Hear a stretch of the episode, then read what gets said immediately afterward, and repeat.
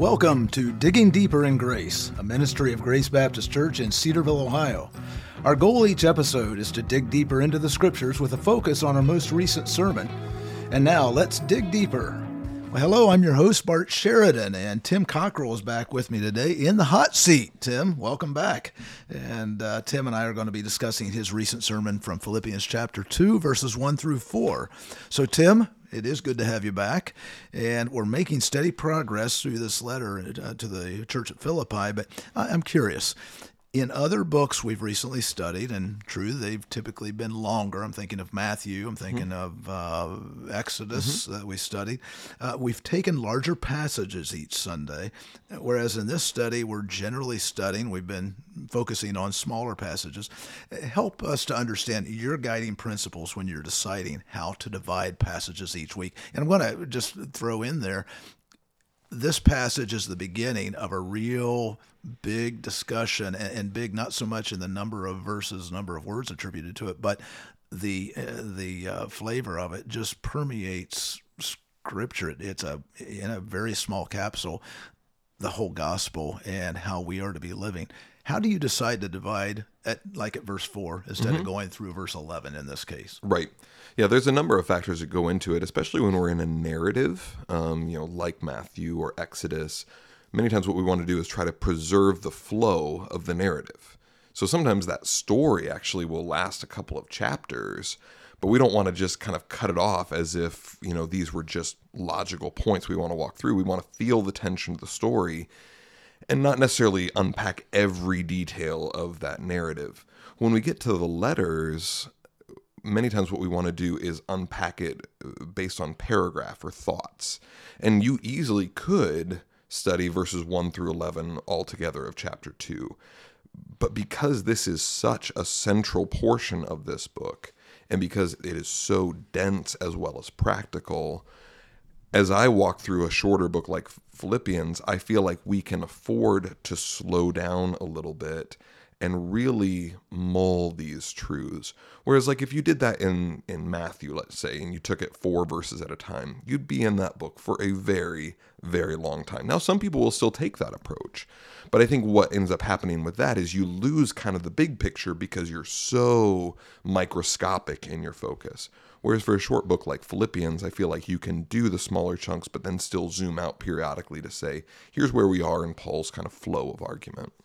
Good. Well, for those of you who are interested in such things, there you go, straight from the horse's mouth. So, Tim, thanks for that. The greatest threats to today's church often come from within. That or something like that is what you said early in your sermon here this past Sunday. And as I'm thinking about that, that's pretty provocative. It's also very sobering. And I don't think you're necessarily talking only about ones whom Paul calls wolves, for example, in chapter 20 of Acts, who come in with the purpose of subverting the gospel message. There's a lot of other things, types of problems that can come from within, other than those people who really aren't part of the body who are coming in. Absolutely. It's not just a false teacher, but that many times it's well-intentioned people who have selfish ambition and the pride that Paul warns against. And so we begin to contend with each other, against each other, rather than contending for the sake of the gospel. And unfortunately, when we look at church history, the pages are full of churches that split and divide and splinter into however many thousands of denominations that we have now. And on occasion, those divisions have been over kind of key orthodoxy type questions, but many times it comes down to a difference of preference, a difference of practice, a difference of priority. And I think that the call to unity that Paul gives us here is just a reminder that we have to be on guard against this tendency in our own hearts. Because so many times the thing that leads to a church's downfall is not necessarily that they drift from orthodoxy, but that they begin to camp on individual agendas. They begin to make secondary things primary things, and suddenly they lose sight of the message of the gospel. I'm reminded of a time, it's been a number of years ago now, probably about 4 or 5 years ago, where the elders here at Grace were addressing a certain matter. And at the end of the discussion, which took about a couple, 3 months, and it was the call, that was 2 to 3 months time, was the culmination of probably about 3 or 4 years of discussions back and forth over time.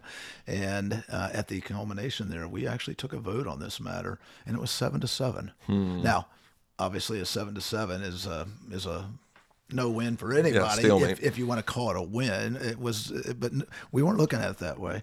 It was obvious that God had spoken, and we made a decision not to proceed further one way or another. It was sort of like a common, not a common loss, not a common win, but a common And we walked out of that room, literally and figuratively, with our arms around each other and loving each other, even though there were some sharp disagreements about how to proceed. And it was really a blessing. But I think that goes to what you're talking about, against what you're talking about. That is, you're saying, hey, it's self, you know, your ideas, my ideas are greater than yours or better than yours. We have these agendas. But I felt like each person came in with convictionally and then said, no, God is obviously not moving forward, and we're okay with that. Yeah. The ability to disagree without being disagreeable is a rare thing in our churches. It really is. Well, let's move on. In the first two verses of this section, Paul calls the church members to be in full accord and of one mind. And in the adult Bible fellowship that I lead, we discussed on Sunday the importance of unity as opposed to uniformity. And I think you talked about this as well. That sometimes requires negotiation, it requires compromise when making choices in a church context, but it might even mean making a decision to do something that I think or you think or anybody thinks is not the best way forward. Okay, so how does that glorify God if we're not doing the thing that God has told me, and I put that in air quotes, is right? I think many times we as believers end up focusing most of our attention on the result rather than on the process. That we think, well, God's most concerned about the outcome, the achievement, the results. But I believe God is as concerned, if not more concerned, with the process that we go through in order to get to that result. What heart posture are we demonstrating? What relational graces are we extending? Because God's design for the church is to bring very different people together, such that our unity is not found in our uniformity or our affinity in certain areas, but rather that our unity is found in something that is beyond ourselves. And that is a sanctifying work. Maybe I'll just be speaking for myself here, but my wife and I are very different. And we don't always agree on certain things. And we don't always see a situation from the same perspective. And that many times will result in disagreements. But God's goal isn't necessarily that we agree on everything, see it exactly from the same perspective, but that we are unified and that we love each other and that we grow as a result of the insight and perspective of each other. And so I do think there comes a time where, as we dialogue within a church context, we can have convictions, we can have opinions, but we hold those in proper perspective that says, I could be wrong. I could be short-sighted in this. And that ultimately we trust that God is going to lead through his people and not just through a singular person's brilliance or insight about what the future holds. No matter how brilliant our senior pastor might be. I'm not claiming anything close to brilliance. But, Bart, you and I sit in on elders meetings on a regular basis, and there are many times where we don't agree. And there are times where there's a vote that'll go, 7-5 or something like that. And that's okay, because what God is most concerned about is that we can remain unified even if we don't get our way. And I think that's a real test of Christian maturity as well as humility, is that we are willing to be committed to a church even when it doesn't necessarily fit our preferences or our preferred direction. So just to cap that off, unity does not mean uniformity. It does not mean necessarily unanimity, although a lot of times we do have unanimity. Mm-hmm. It's not always that way, and it gets back to enjoy the trip, not just the destination. Right. Well, and even the unanimity, sometimes we'll have a unanimous vote. I think sometimes that isn't necessarily even someone saying, yes, I'm 100% behind that, but it's I can get behind it. I trust my leaders. Or I believe that if this is the direction the congregation's going, I can be in submission to it. And I think that's a healthy perspective. Well, then let's go there. Let's talk about how our church, Grace Baptist Church, makes decisions. If you look at our Constitution as our kind of a, I won't say it's our guiding document. The Bible, obviously, our guiding document, but it does help us to determine how we're going to conduct business. We have made comments in the past, you've made them, I know I've said this, that God does not teach in the Bible that the church, local church or the church universal is a democracy, mm-hmm. Yet we typically make our decisions based on some of the principles in democracy, majority rule, sometimes supermajority in certain decisions. For mm-hmm. example, when we're calling a new vocational mm-hmm. elder, vocational pastor, we have to have a supermajority of 3/4. What gives here? Why then do we use democratic principles if the church is not a democracy? Yep. Well, I think as soon as we introduce language like democracy, it begins to feel very political. What we need to remember is that every one of us as believers are indwelled by the Holy Spirit. There's not a single person in the church that has more of the Holy Spirit than another. Now, there's more certain people that are more under the influence of the Spirit, are more yielded to the Spirit through their growth and maturity. But I think what that's reminding us is that every one of us have the same spiritual resources in Christ, and every one of us are in submission to Christ as we look at the Bible.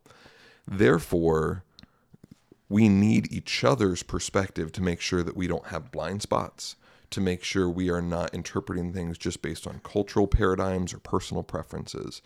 And so we want to hear the feedback of the congregation so that we make sure we are all united. That if there are questions or reservations, there's a forum in which those are asked. And if there's, somebody that doesn't feel comfortable with it, they can assert that. That's valuable and important, not just for the leadership, but for the entire congregation. And so the way that we make decisions here at Grace is that we are elder-led and congregationally governed or affirmed. And so that also provides some helpful feedback for the elders, that the elders may say, hey, we believe, let's just say, this candidate for elder is a good candidate. Well, there may be some things that the congregation's aware of that the elders aren't. And so if that elder is not affirmed, that's a safeguard for the church because these Spirit-led believers are providing insight and perspective that other Spirit-led believers didn't have access to. And so I think what it comes down to theologically is we call it the priesthood of believers, that we are all indwelled by the Holy Spirit, and therefore we want the whole congregation to be involved in the decision-making process. Now, with that being said, that doesn't mean that the whole congregation is going to vote on the color of the carpet and whether we're going to spend $10 on, this piece of office equipment and things like that. There's a place for delegating and distributing responsibility under that big umbrella. Sounds like you're saying then that the use of voting, majority rule type of language is a tool that we, or I guess maybe the church's founders, we can go back to the Grace Baptist Church founders, utilize those principles as a method of guiding within the, we'll call it the theocratic mm-hmm. structure of the church where God is actually our ruler. Yes, it's building in that congregational involvement and feedback that is a vital part of what it means to be the church. Okay, great. Well, then, can you share some thoughts on church decision-making then? And times, we're talking about submitting to one another here in Chapter 2. We're talking about counting others as better as ourselves. But when it comes to church decision-making, at times when a church's elders need to step up, make decisions that may be unpopular, but correct. What is the role of the elders then in that kind of situation where you've got maybe not everybody understands a situation? Right. I think that that's one of the reasons why the character of your elders is the essential qualifying element when you're calling them. Because if you have elders that are not humble, that are self-seeking, that are greedy for gain, those types of things, well, then this type of dynamic can quickly be misused and abused to where power is wielded for personal benefit. But I do think that when we look at Scripture, there are a humbling number of times that the majority is not correct.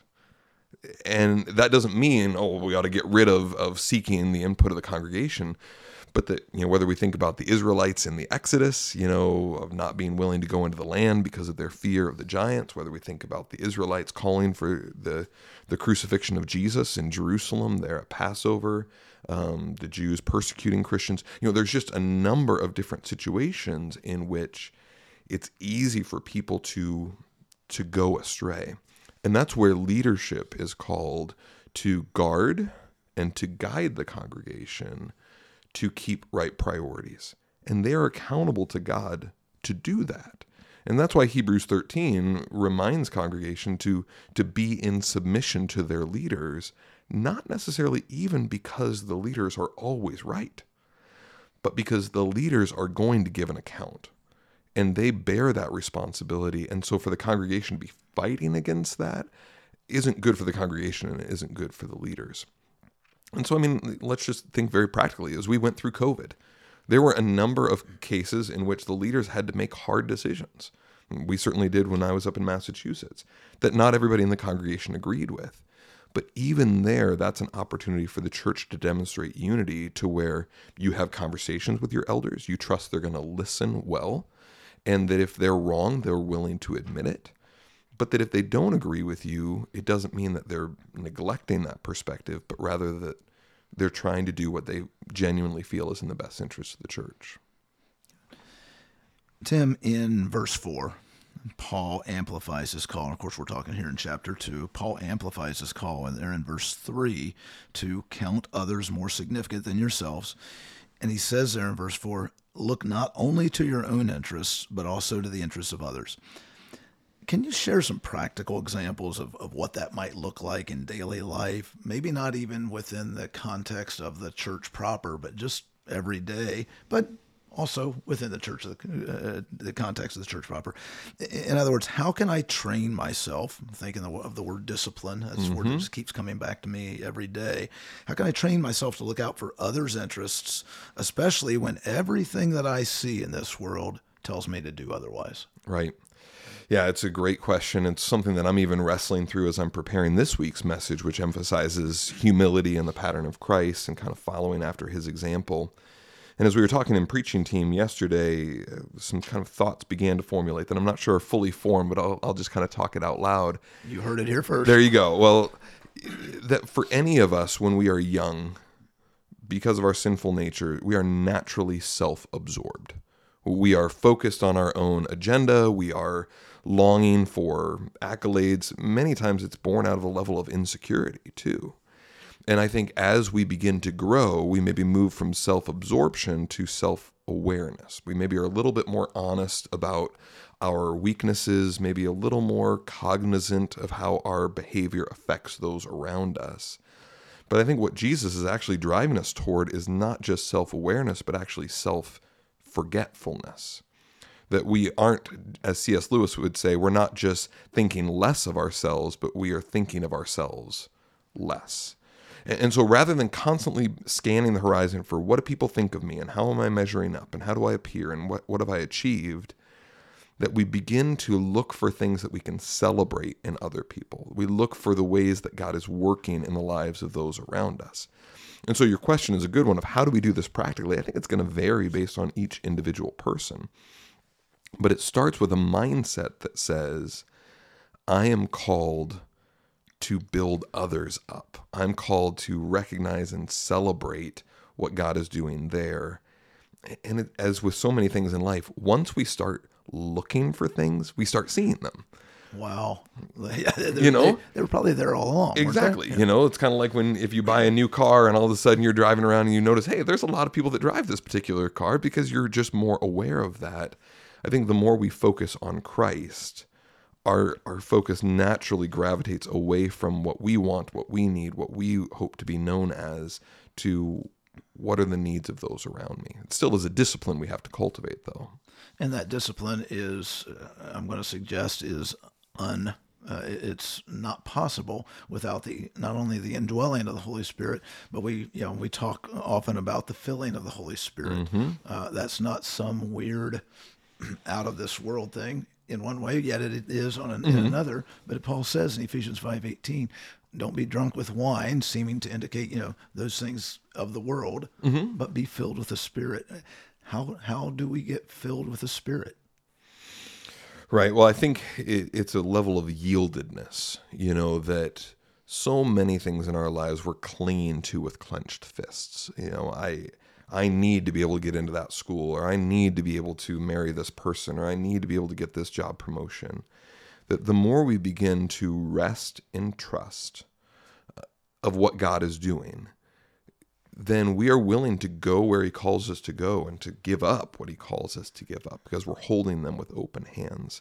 And I think that's why Paul begins in chapter 2, verse 1, to say, if you have encouragement with Christ, comfort from his love, fellowship with the Spirit, affection and compassion. He roots us in the fact that if we have experienced the gospel genuinely and deeply, then we will draw from those spiritual riches that are ours in Christ. Is that antithetical to what Paul later says here in chapter 2? He says, work out your own salvation with fear and trembling in verse 12. For it is God who's working in you both to will and to work according to his good purpose. Is there a tension there? I think there's a tension there. I don't think they're antithetical.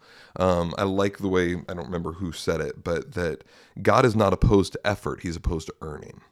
And that if we are doing things with the goal of trying to earn his approval, well, we're doing it from a wrong heart, and it's going to be filled with selfish ambition.